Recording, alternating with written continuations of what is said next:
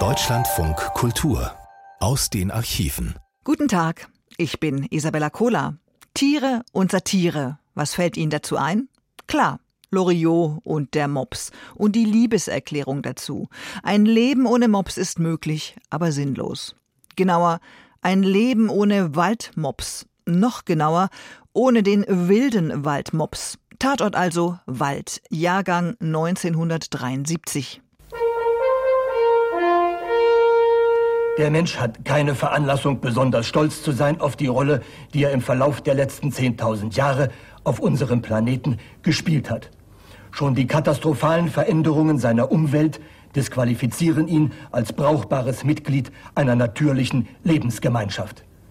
Am schlimmsten aber zeigt sich sein mangelndes Verantwortungsgefühl in der Schamlosigkeit, in der er die äußeren Körpermerkmale ganzer Tiergattungen umzüchtete und sie damit ihrer natürlichen Lebensfunktionen beraubte. Ein eindrucksvolles Beispiel liefert hierfür der sogenannte Mops. Mops des Monats. Er genießt heute einen zweifelhaften Ruf als ringelschwänziges Schoßtier. Das war nicht immer so. Rekonstruktionen nach jüngsten Knochenfunden beweisen, dass der Mops durch blinden Züchter-Ehrgeiz in den letzten 500 Jahren nicht nur seine Nase völlig eingebüßt hat. Wenn wir die Entwicklung einmal zurückverfolgen, stoßen wir schon im 16. Jahrhundert auf einen Mops, dessen edler Körperbau das Herz des Tierfreundes höher schlagen lässt. Als Herr des Waldes durchstreifte der Mops einst Europa zwischen Ural und Fichtengebirge. Ende des 16. Jahrhunderts galten die mächtigen Mopsschaufeln noch als beliebte Jagdtrophäe. Im Laufe des 17. Jahrhunderts hat man sie jedoch rücksichtslos zurückgezüchtet, da sich 14 Änder im Schoße älterer Damen als hinderlich erwiesen hatten. Der Mops wurde gefahrlos und damit konsumgerecht.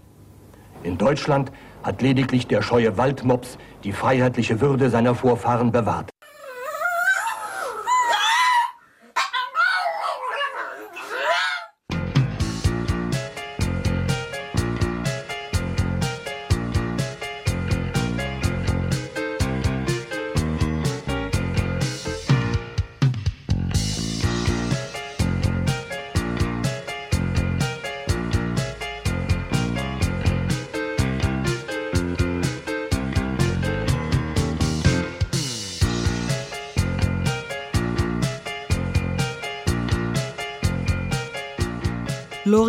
Wird uns gleich noch einmal begegnen mit einer weiteren tierischen Grazie. Ja, wer würde sich oder seine Vorgesetzten nicht manchmal gern in ein Tier verwandeln? Viele Kabarettisten und Chansonsänger wiederum sprechen und singen von Tieren, wenn sie Menschen meinen. Hören Sie die Radiobühne für die große Kleinkunst Name Querköpfe im Deutschlandfunk 2011 mit einer Expedition in ein Tierreich der ganz anderen Art.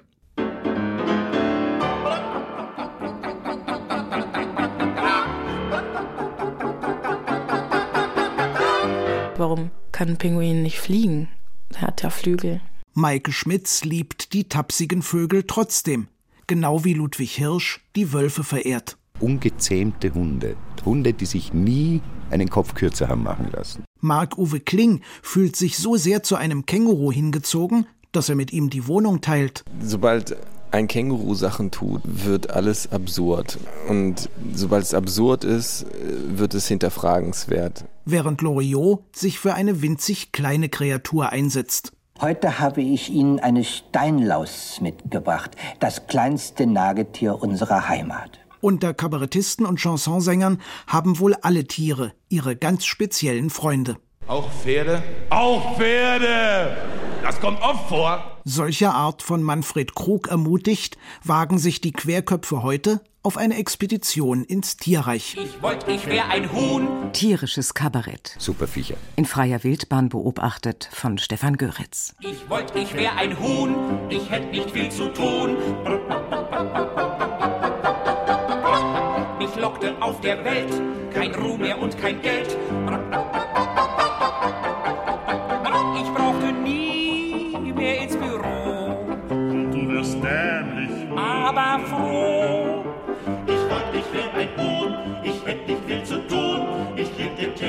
ein Bein und sonntags noch mal zwei.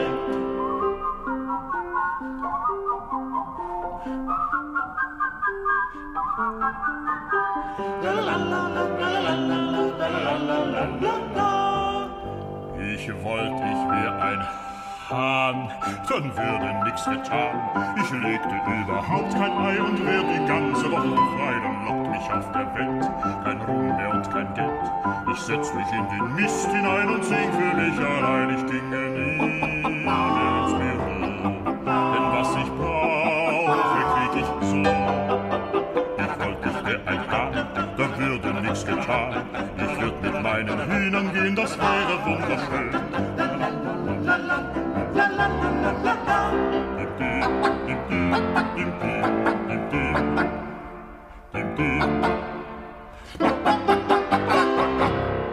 Sie können nicht nur singen, sondern sind auch stilsichere Tierstimmen-Imitatoren, die Berlin Comedian Harmonists.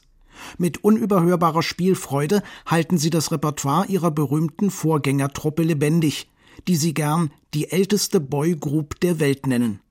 Und genau wie die Comedian Harmonists in den 30ern des vorigen Jahrhunderts können auch sie sich ein Hühnerleben gut vorstellen. Reinhard May dagegen identifiziert sich mit einem ganz anderen Tier. Es gibt Tage, da wünscht ich, ich wär mein Hund. Ich läg faul auf meinem Kissen und seh mir mitleidig zu, wie mich wilde Hektik packt zur Morgenstund. Und verdrossen von dem Schauspiel legt ich mich zurück zur Ruhe. Denn ich hätte zwei Interessen. Erstens schlafen, zweitens fressen und was sonst schön geistige Dinge angeht. Wäre ausschließlich Verdauung der Kern meiner Weltanschauung und der Knochen, um den diese Welt sich dreht. Der allein meiner Meditationen Grund. Es gibt Tage, da wünscht ich, ich wär mein Hund. Es gibt Tage, da wünscht ich, ich wär mein Hund. Und ich hätte seine keilförmige Nase, dann erschien mir die Umwelt vor ganz neuem Hintergrund. Und ich ordnete sie ein in ganz andere Kategorien. Die, die aufrecht gehen, die kriechen, die, die wohl, die übel riechen. Und den Typen, die mir stinken, könnte ich dann Hose oder Rock zerreißen und sie in den Hintern beißen, was ich heute nur in extremen Fällen kann. Denn ich kenn meinen zahnärztlichen Befund. Es gibt Tage, da wünscht ich, ich wär mein Hund. Es gibt Tage, da wünscht ich, ich wär mein Hund. Und dann kümmerte mich kein Besuch, kein Klatsch, keine Affären, redete mir nicht mehr Fusseln an den Mund. Um irgendwelchen Strohköpfen irgendetwas zu erklären. Denn anstatt zu diskutieren, legte ich mich stumm auf ihren Schoß und sie kraulten mir zwangsläufig den Bauch. Und soll's an der Haustür schellen, würd ich hingehen, würde bellen, froh, dass ich niemanden reinzulassen brauch. Und ich sagte, tut mir leid, aber zur Stunde ist der Boss nicht da und ich bin nur der Hund. Es gibt Tage, da wünscht ich, ich wär mein Hund. Denn mir scheint, dass ich als er beträchtliche Vorteile hätt. Denn ich lebte, wie ich leb, weiter im Grund esse zwar unter dem Tisch, doch schlief ich noch in meinem Bett. Sparte aber ungeheuer, zahlte nur noch Hundesteuer. Nur in einem bin ich als Mensch besser dran. Darum mag er mich beneiden, denn ich bin der von uns beiden, der die Kühlschranktür allein aufmachen kann. Und das sind Momente, die genieße ich denn ich weiß, dann wünscht mein Hund, er wäre ich. Denn ich weiß, dann wünscht mein Hund, er wäre ich.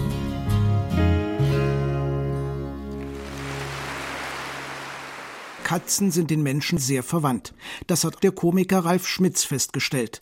Wenn er von seiner Katze erzählte, dann dachten Freunde und Verwandte lange, Minka wäre der Kosename seiner Frau. Oft schmusen wollen, hin und wieder zickig sein, überall ihre Haare finden, nicht so lange wegbleiben dürfen.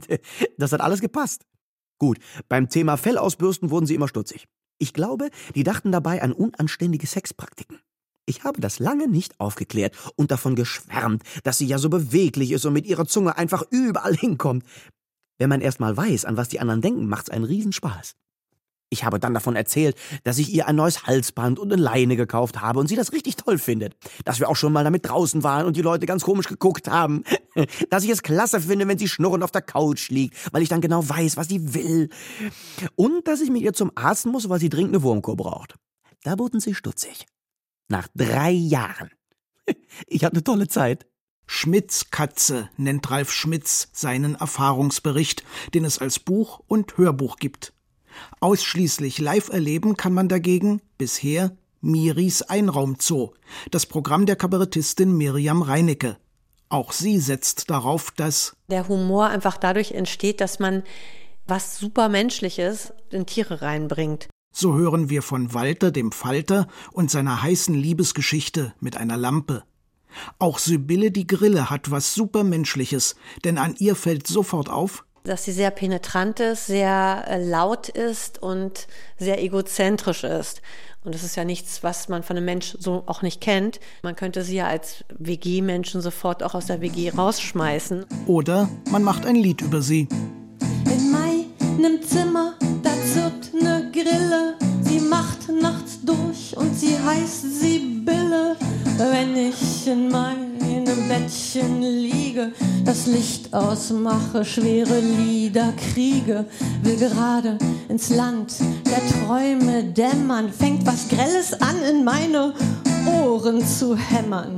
Ich weiß genau, das war Sibylle, diese hyperaktive, fiese, miese Grille. Ich schnappe meine Taschenlampe und schleiche los und such die Schlampe. Sibylle, die Grille, sie stört meine Idylle.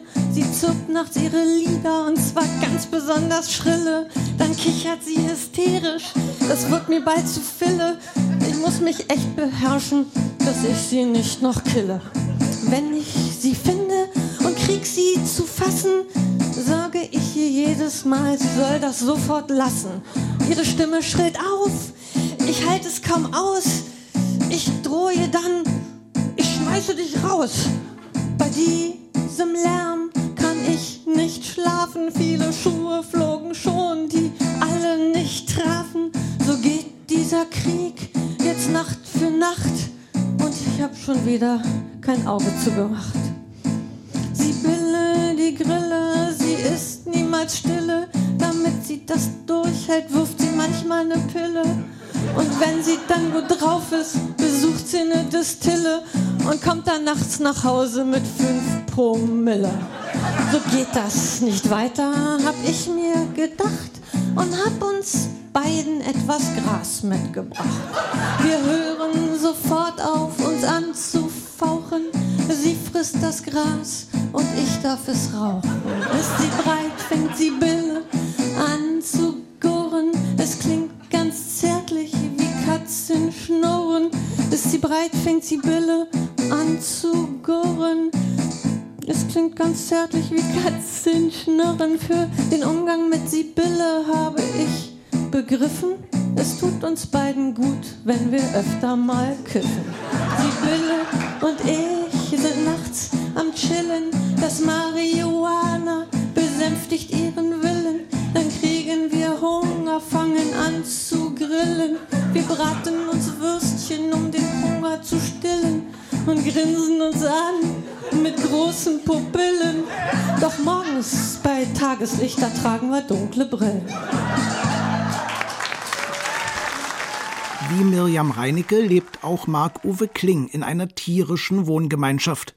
Er allerdings nur zusammen mit einem Tier, einem etwas größeren.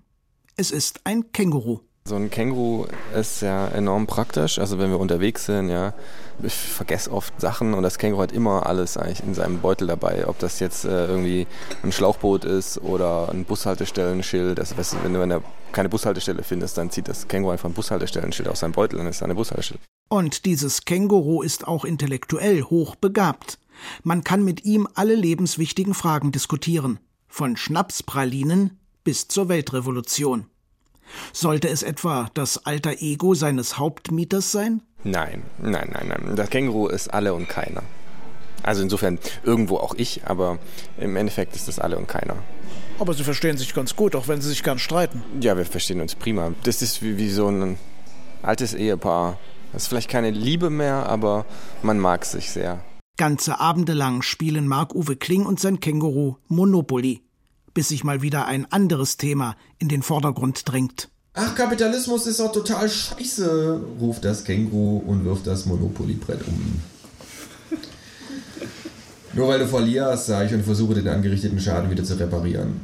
Da habe ich 6 Milliarden Leute auf meiner Seite, sagt das Känguru.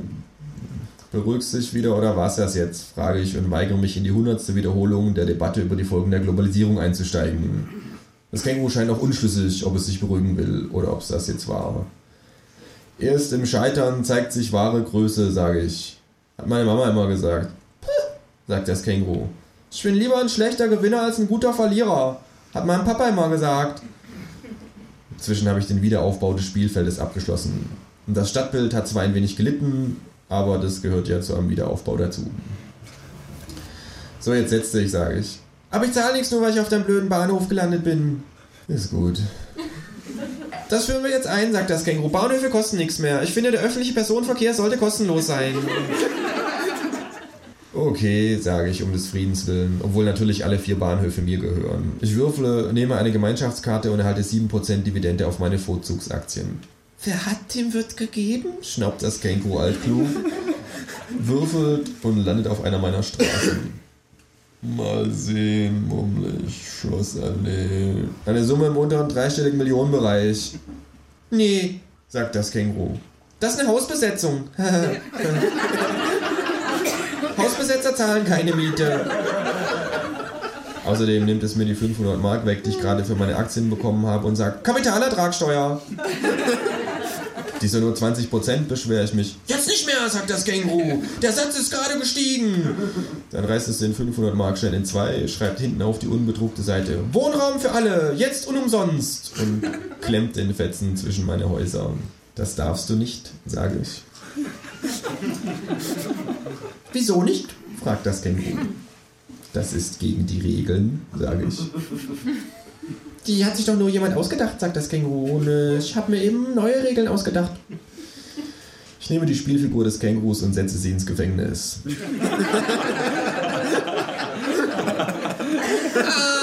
ruft das Känguru. Jetzt zeigst du dein wahres Gesicht. Wer nicht spurt, wird weggesperrt.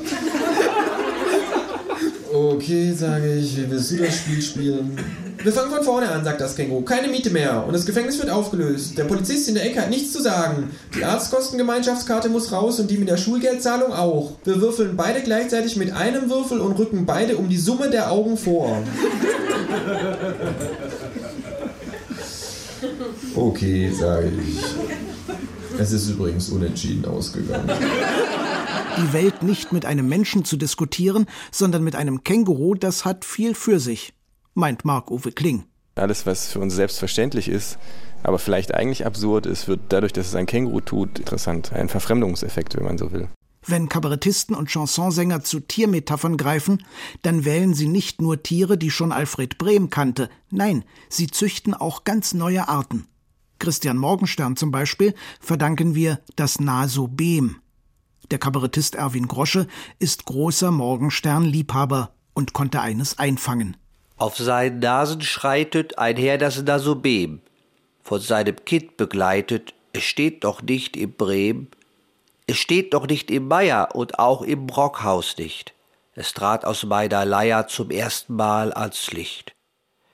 Auf seinen Nasen schreitet, wie schon gesagt, seitdem von seinem Kind begleitet, einher das Nasobem. Im Brehm steht dieses seltene Tier wirklich nicht. Aber dass es weder im Meier noch im Brockhaus stünde, das stimmte zwar 1905, als Christian Morgenstern das Gedicht in seinen Galgenliedern publizierte. Inzwischen jedoch fand das Nasobem Aufnahme in die genannten Lexika. Ja, es wird sogar in einem seriös anmutenden Lehrbuch beschrieben. Bau und Leben der Rhinogradentia, erschienen in einem wissenschaftlichen Verlag. Da hat sich ein Zoologieprofessor einen Spaß gemacht und ausgehend von Morgensterns Nonsensversen eine ganze Tiergattung erfunden. Vergleichbares gelang auch Loriot. Heute habe ich Ihnen eine Steinlaus mitgebracht, das kleinste Nagetier unserer Heimat. Für eine Parodie auf den Tierfilmer Bernhard Jimmick kreierte er 1976 dieses sich von Stein und Beton ernährende Wesen. Bis vor einigen Jahren lebte die Steinlaus noch zu Tausenden in den Wohn- und Geschäftshäusern unserer Großstädte und ernährte sich von allerlei Baumaterial, wobei sie auch gelegentlich einen Eisenträger nicht verschmähte. Da konnte es dann schon passieren, dass ein Bauwerk im Ganzen etwas nachgab. Was Loriot anschaulich belegte, mit Filmaufnahmen von Gebäudesprengungen.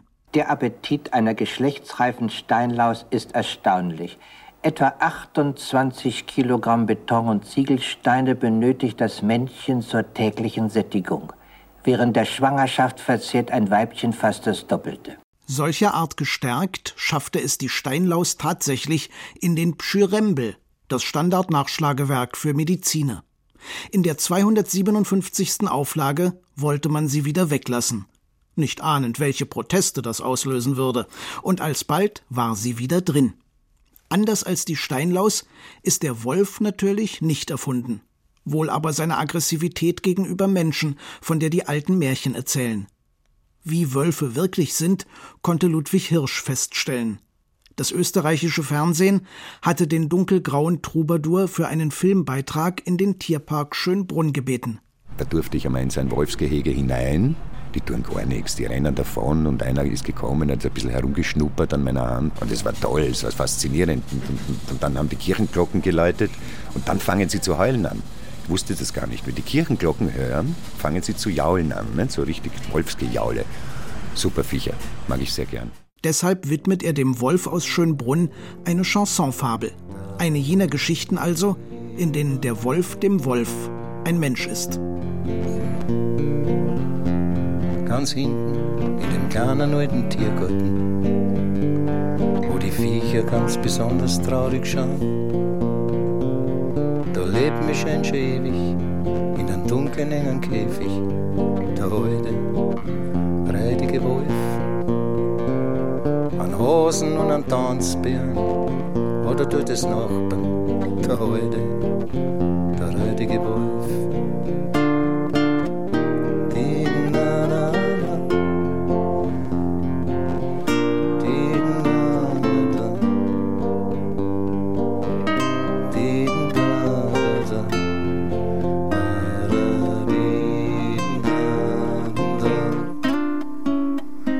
Meisten Ärger hat er mit dem Hasen. Ein Vegetarier, noch was willst noch mehr? Das Gefraß schimpft immer um, ist frech und zeigt die Zunge. Dem alten, hungrigen Wolf. Ja, hinter einem Gitter sind die Hosen sogar sicher vor einem alten, einen hungrigen Wolf dem Tanzbären kann er leider auch nicht reden. Wie der noch Tango tanzt hat, da war es noch nicht so schlimm. Seitdem man Schwanen sie probiert, Spitzentanz studiert, da werden die anderen Viecher alle ignoriert. Er ist zu jedem präpotent, der den Nureyev nicht kennt. Na was soll er machen, der alte Wolf?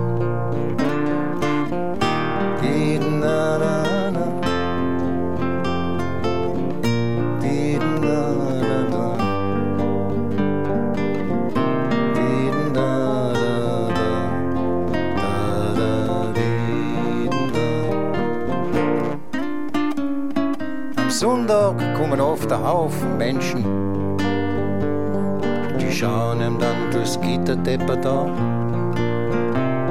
Dann schimpfen fürchterlich und spucken ihm ins Gesicht, weil er die Geißlein gefressen haben soll. Ja, den Hasen, den haben's gern. Der Kapo schreit's beim Bären. Na, er hat's nicht leicht, der alte Wolf. Und einmal in der Woche, jeden Freitag, da wird er vom Wärter dressiert. Mit dem Schwanz muss er dann wedeln, das Pfoterl muss er geben. Arme alte Wolf. Einmal hat er bissen, drauf haben sie ihm die 10.000 mehr ausgerissen. Dem alten, dem rädigen Wolf. Die.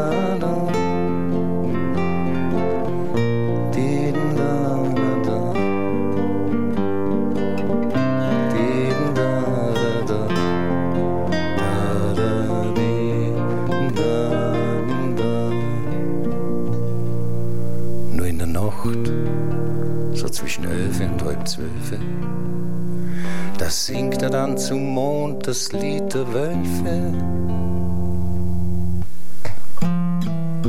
Dort, wo der Regen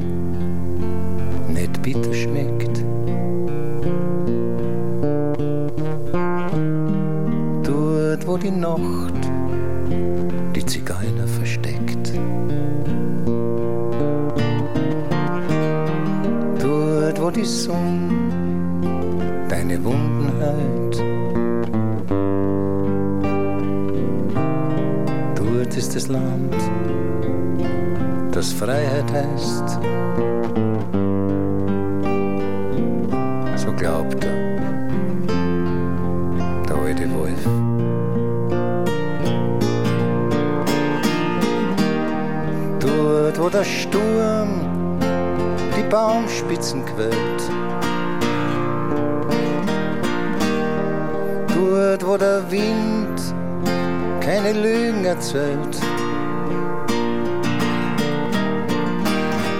Wo ein Viech kein kennt. Dort ist das Land, das er Freiheit nennt.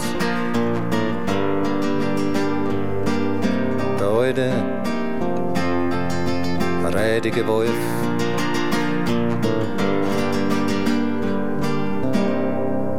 Der rädige Wolf.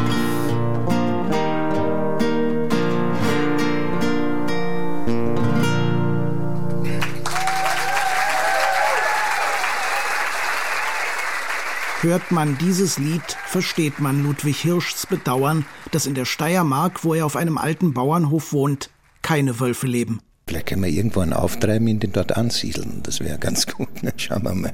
Schafe allerdings sollten besser Angst vor Wölfen haben. Ein Schaf jedoch plagen ganz andere Sorgen. Die Berliner Lesebühnenautorin Lea Streisand hat es getroffen. An der Laterne vor ihrer Haustür. Weiß ist es mit Knopfaugen und hängenden Ohren, am Hals ist ein Riss. Das Schaf ist unverkennbar ein Stofftier. Jeden Tag, wenn ich mein Fahrrad abschließe, schaut es von einem kopierten Schwarz-Weiß-Foto auf mich herab.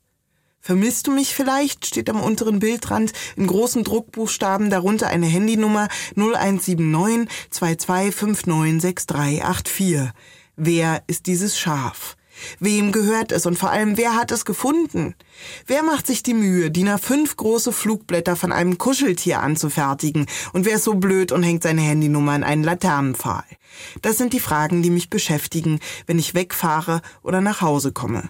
Vermisst du mich vielleicht? fragt das Schaf. Darunter, auf Antwort wartend, die Handynummer 0179 22596384. Ich kann sie auswendig. Vor vielen Jahren, als ich noch unschuldig war, liebte ich den Gitarristen der Schülerband. Ich liebte ihn mit meiner ganzen Leidenschaft. All meine unverbrauchte Sehnsucht konzentrierte sich nur auf ihn, diesen dünnen Jungen mit den kleinen Augen und dem zu großen Mund.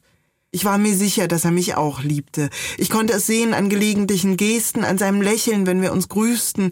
Es machte nichts, dass er eine Freundin hatte. Es war egal, dass er meinen Namen nicht kannte. Wir waren füreinander bestimmt und ich konnte warten. Die Monate strichen ins Land, doch meine Liebe hielt. Ich war glücklich mit dieser Liebe. Sie war immerhin vielversprechender als mein Schmachten für Atreo und John Lennon. Dieser Junge war keine Romanfigur, sondern real. Er war nur zwei Jahre älter als ich und er lebte noch. Was sollte uns trennen? Ich schrieb ihm seitenlange Briefe, die ich nie abschickte, zeichnete sein Profil mit Bleistift auf die Schulbank, um es nach jeder Stunde wegzuradieren. Ich wartete auf ein Zeichen. Und dann kam gleich 21. Mit Pickelabdeckstift waren sie an die Wand bei mir zu Hause im Treppenhaus gemalt, direkt über dem schwarzen Brett. Sie füllten die ganze Wand aus. Anna, ich liebe dich, Max. Gut, der Gitarrist der Schülerband hieß so wenig Max, wie ich Anna heiße, aber schließlich konnte er ja schlecht hingehen und seinen richtigen Namen an meine Wand schreiben, wenn bei ihm zu Hause seine Freundin saß, am Ende noch mit Telefonnummer 0179 22596384. Vermisst du mich vielleicht? Ein Schaf saß an der Laterne vor meiner Haustür seit einem Monat. Das Papier hat schon Wellen geschlagen vom Regen, da habe ich es mitgenommen, bevor es jemand anders tut. Ich würde es vermissen. Vielleicht träumt auch das Stoffschaf ja von einer Idylle mit Schäfer und großem Frieden, so wie sie einst Jacques Brel besang.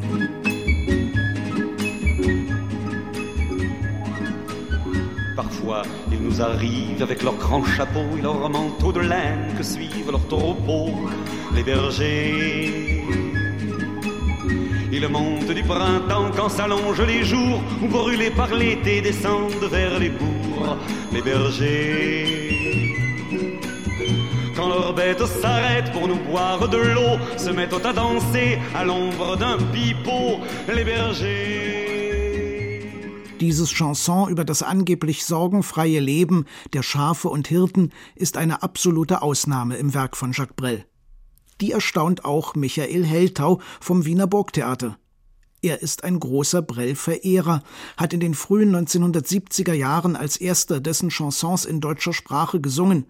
Doch diese heile Weltblauäugigkeit nimmt er dem Meister ein bisschen übel. Man gibt eine Decke, eine schön bestickte, riesengroße Decke mit falschen Blumen, mit falschen Tieren über das Ganze, was man nicht sehen will. Also ich glaube nicht an die heile Welt bei uns. Nirgendwo, nirgendwo. Ob das für die Fremden gilt, ob das für die Zuwanderer gilt in Österreich, ob das für die Politik gilt, ob das für die schreckliche Wirtschaft gilt. Also es ist keine heile Welt. Und deshalb hat Michael Heltau seinen bevorzugten Texter Werner Schneider um eine Antwort auf Brells Hirtenlied gebeten. Eine Antwort zu singen auf dieselbe Melodie. Wenn ich die Herde sehe noch vor der großen Schur, dann habe ich die Idee, man lebt doch besser nur wie ein Schaf. Man geht den Weiden nach und weidet, wenn man soll, und trinkt sich dann beim Bach für dürre Tage voll wie ein Schaf. Und spielt der Hirte dann die Flötenmelodie so gut er eben kann, dann nenne ihn Genie wie ein Schaf. Deine Wolle her, wenn man's von dir verlangt, und wenn dir keiner dankt, dann kränke dich nicht sehr, sei ein Schaf. Und reize nie den Hund und sprich auch nicht im Schlaf, man frisst nur mit dem Mund, beträgt sich immer brav wie ein Schaf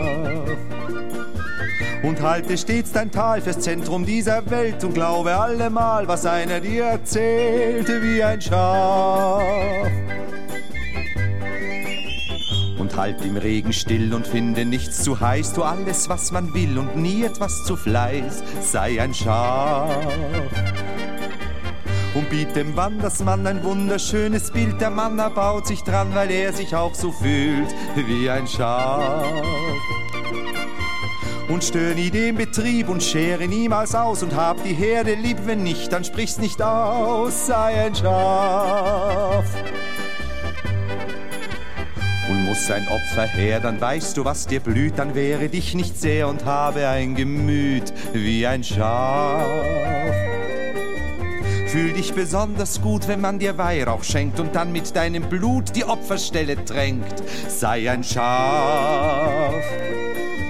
Und wenn man nachher noch dich auch als Braten frisst, dann zeig den Leuten doch, wie sehr du glücklich bist, wie ein Schaf. Wenn ich die Herde seh noch vor der großen Schur, dann hab ich die Idee, man lebt doch besser nur wie ein Schaf. Dann überleg ich's mir und komme zu dem Schluss, ich werde ein wildes Tier, weil ich nicht leben muss wie ein Schaf. Ich will ein Panther sein oder vom Leopard, sonst ein Verwandter sein, verschlagen, bös und hart. Nur kein Schaf, nur kein Schaf, nur kein Schaf. Jedes Tier steht bei den Kabarettisten und Chansonsängern dieser Stunde für etwas anderes. Michael Helters Schaf für Ergebenheit. Anna Hahnchens Katze für Selbstbewusstsein. Bei Philipp Weber jedoch stehen viele und immer mehr Tiere für ein Thema.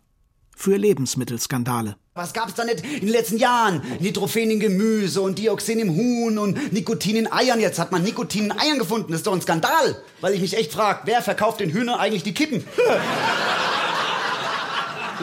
Ja, und dann natürlich Gammelfleisch und Nitrosamine. Da ist man Vögeln erfolgreich aus dem Weg gegangen, hatte ich irgendeine dumme Sau mit Grippe angesteckt. Ja, und die Politiker freuen sich. Politiker freuen sich über Lebensmittelskandale. Warum? Weil mein Lebensmittelskandal, da kann man als Politiker endlich mal eine gewisse Handlungsfähigkeit beweisen. Bei der Finanzkrise kann man einfach mal 10.000 Manager keulen.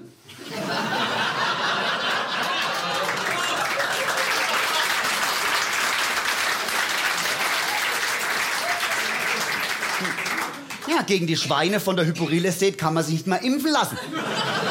Ja, gegen Schweinegrippe kann man sich impfen lassen. Ja, und wie man bei der Schweinegrippewelle, also, also Welle, also Wellchen, also äh, sanften Kräusel auf dem globalen Meer der Gesundheit, bei der Schweinegrippewelle hat die deutsche Bundesregierung 50 Millionen Impfdosen gekauft. 50 Millionen. Gegen Ende Dezember gab es kein Gramm Streusalz mehr, dafür 50 Millionen Impfdosen. Streusalz braucht das Wappentier des Duos Schwarz und Schmitz bestimmt nicht. Das ist nämlich ein Pinguin. Hat was sehr Herzzerreißendes für mich, wenn ich solche Tiere irgendwo mal sehe. Wie die so langsam sind und gleichzeitig auch so flink und so zäh vor allem auch sind. Also, was die alles können. Und eben auch, was sie nicht können. Warum kann ein Pinguin nicht fliegen? Er hat ja Flügel. Würde er gerne fliegen wollen? Ja, unserer schon. Vielleicht können wir mehr als das, was uns auf den Leib geschrieben wurde. Wie die Pinguine ziehen, sie brauchen viel Geduld, ein wasserfestes Kleid und Mut. Ein Vogel, der nicht fliegen kann, da ist was Falsches dran. Voller Zweifel merkt man an, da hat sich doch wer vertan in der Konzeption, dem ganz großen Plan. Und wollten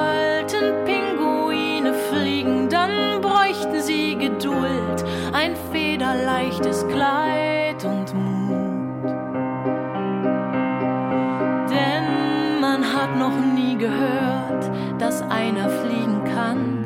Trotzdem versuch's nochmals, vielleicht hat sich wer vertan in der Konzeption, dem ganz großen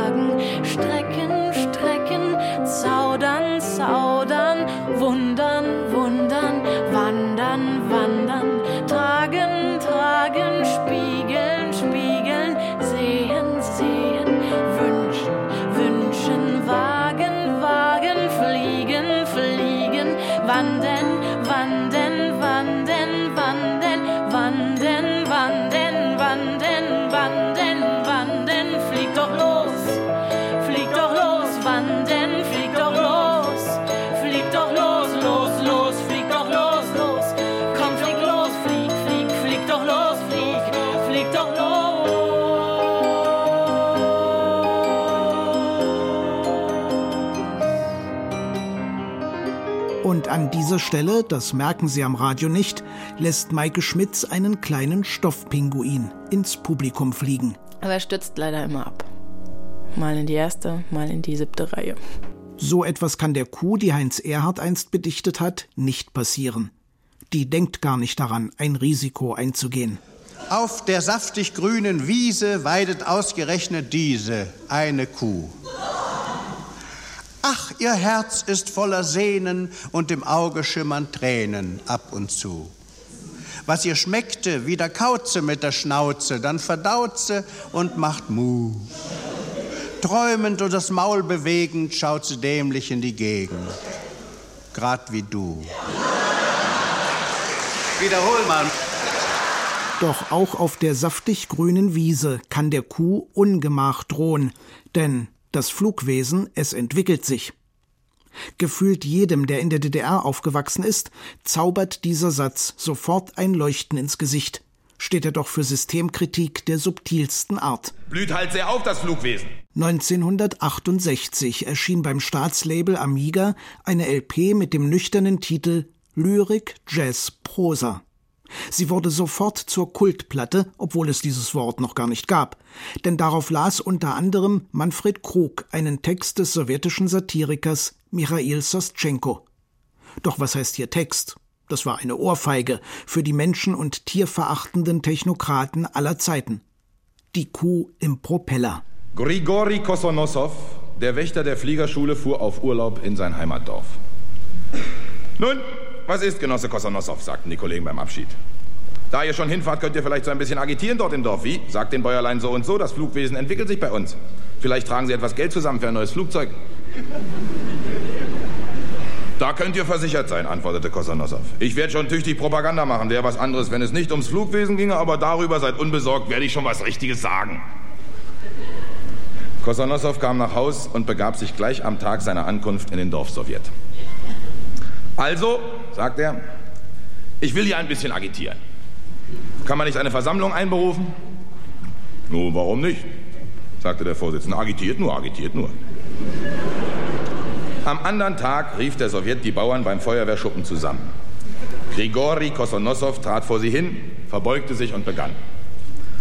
Also, Genossen Bauern, man baut Flugzeuge bei uns. Und nachher fliegt man in der Luft sozusagen. Nun, mancher natürlich hält sich oben nicht gut. Bums saust da runter, wie der Fliegergenosse Jermilkin rauf. Fliegen tat er ganz gut und dann Bums, krach, ein nasser Fleck blieb übrig. Ist doch kein Vogel, schließlich, sagten weise die Bauern. Eben, das sage ich auch, sagt Kosanossow, erfreut über die Anteilnahme. Natürlich kein Vogel, ein Vogel, wenn der herunterfällt, nun ja, er schüttelt sich und los weiter. Anders beim Menschen. War da noch so ein anderer Flieger, der fiel auf einen Baum und hing da wie ein Äpfelchen, hat sich natürlich erschreckt, der Arme, es war zum Kranklachen.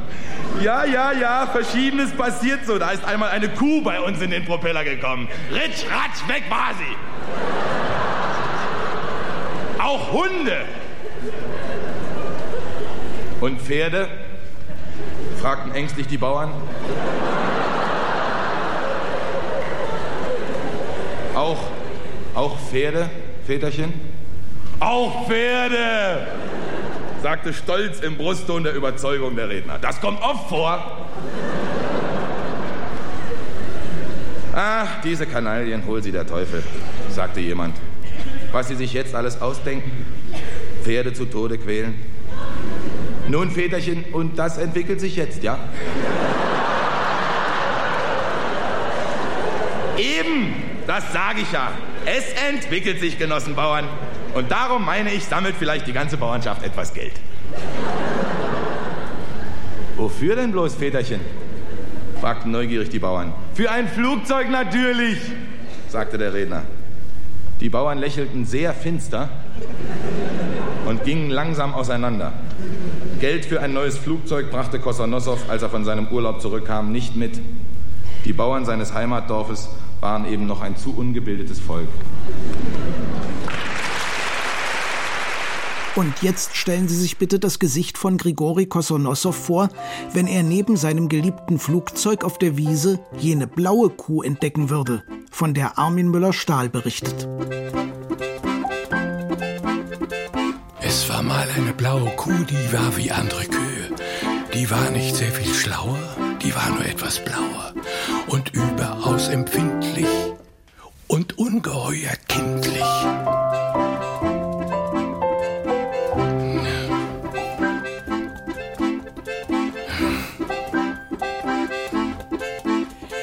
Es war mal eine blaue Kuh, die kicherte beim Melken, kam später am Tag der Melkersmann und fasste sie am Euter an, begann sie gleich zu lachen. Es war da nicht zu machen.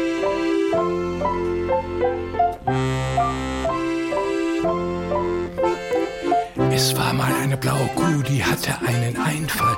Ganz früh trank sie die Milch sich aus der Milch, man ging leer nach Haus und blägte ihm noch hinterher. Nun ist der Eimer nicht mehr schwer.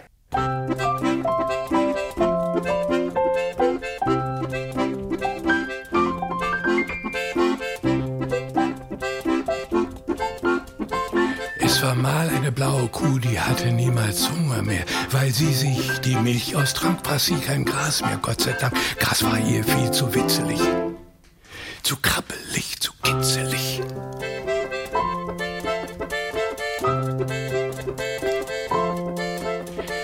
Es war mal eine blaue Kuh, die trank sich schon vier Tage, da wurde sie ganz mager und klein, ganz hager, bald war sie so wie eine Maus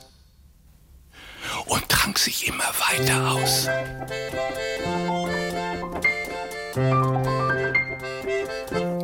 ja, ja, ja.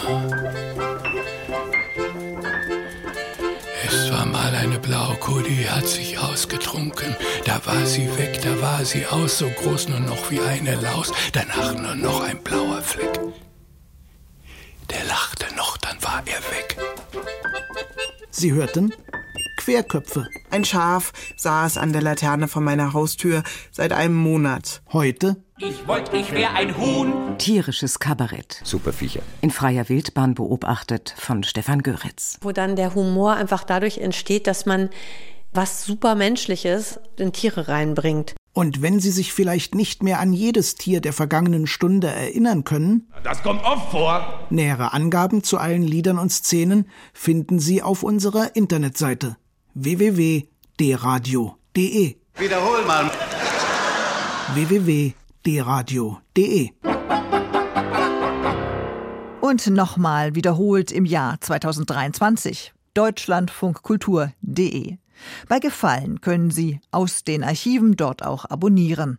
Und in unserem nächsten Podcast würdigen wir Pablo Picasso aus Anlass seines 50. Todestages. Begabt, bewundert, besessen, so der Titel dieser Sendung. Ich bin Isabella Kohler und jetzt folgt unser Rauschmeißer, heute von der österreichischen Kabarettistin Lisa Eckert und der guten Nachricht, dass Sie sich an Ostern, abgesehen vom Eiersuchen, auf keinen Fall bewegen sollten. Was auch passiert, bleiben Sie humorvoll. Das Reck. Ein Folterinstrument, das selbst die Inquisition als zu brutal erachtet hätte. Ich meine, wieso müssen wir darauf? Worauf bereitet uns das vor? Wirklich sagen Sie es mir, wo begegnet Ihnen das? In Ihrem Alltag? Wie oft in der Woche rufen Sie aus, Gott sei Dank habe ich den Aufschwung erlernt. Ich könnte diese Hürde nicht nehmen. Ich dachte mir damals im Sportunterricht immer, bitte, montiert es für uns Mädchen wenigstens senkrecht. Dass wenigstens wir eine sinnvolle Ausbildung genießen. Aber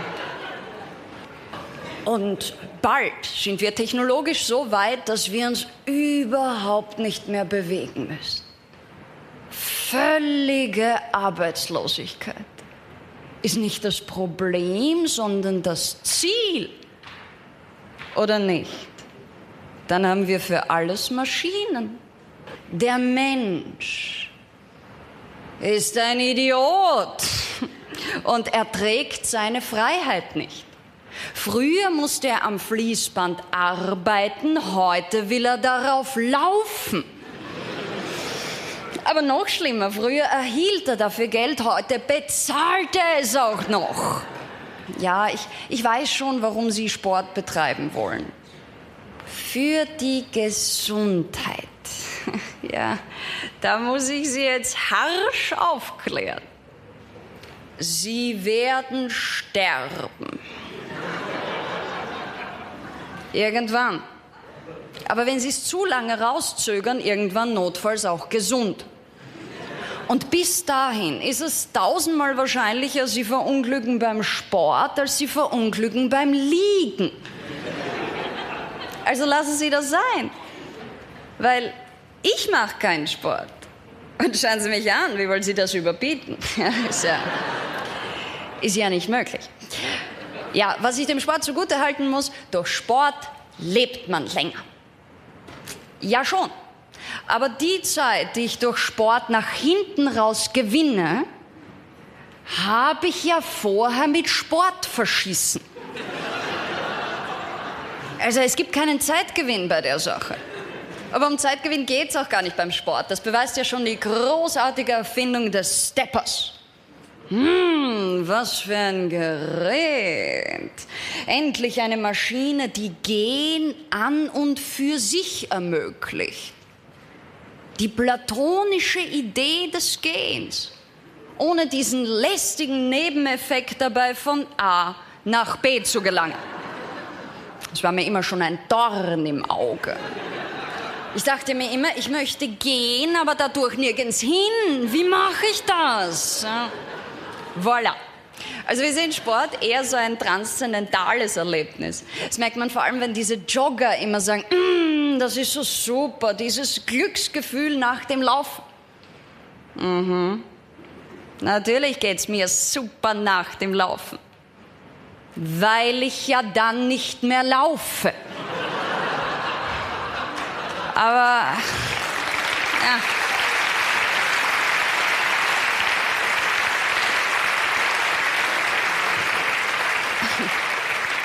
Aber ich stecke mich ja auch nicht in Brand, nur weil es so super ist, wenn man mich löscht.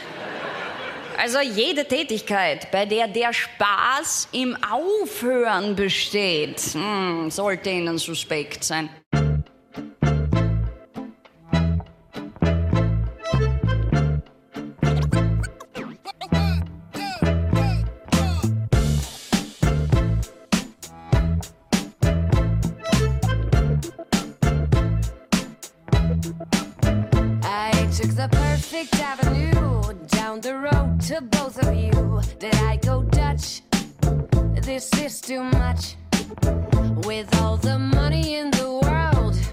Could never buy this girl quite enough.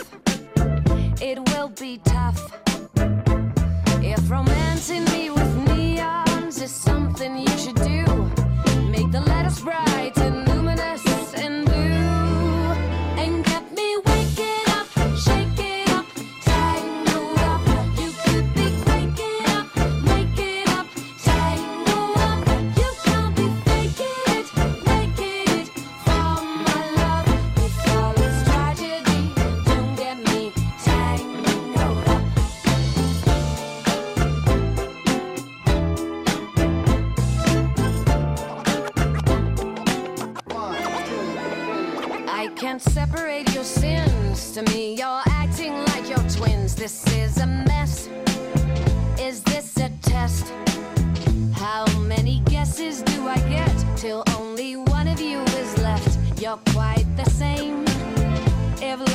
game,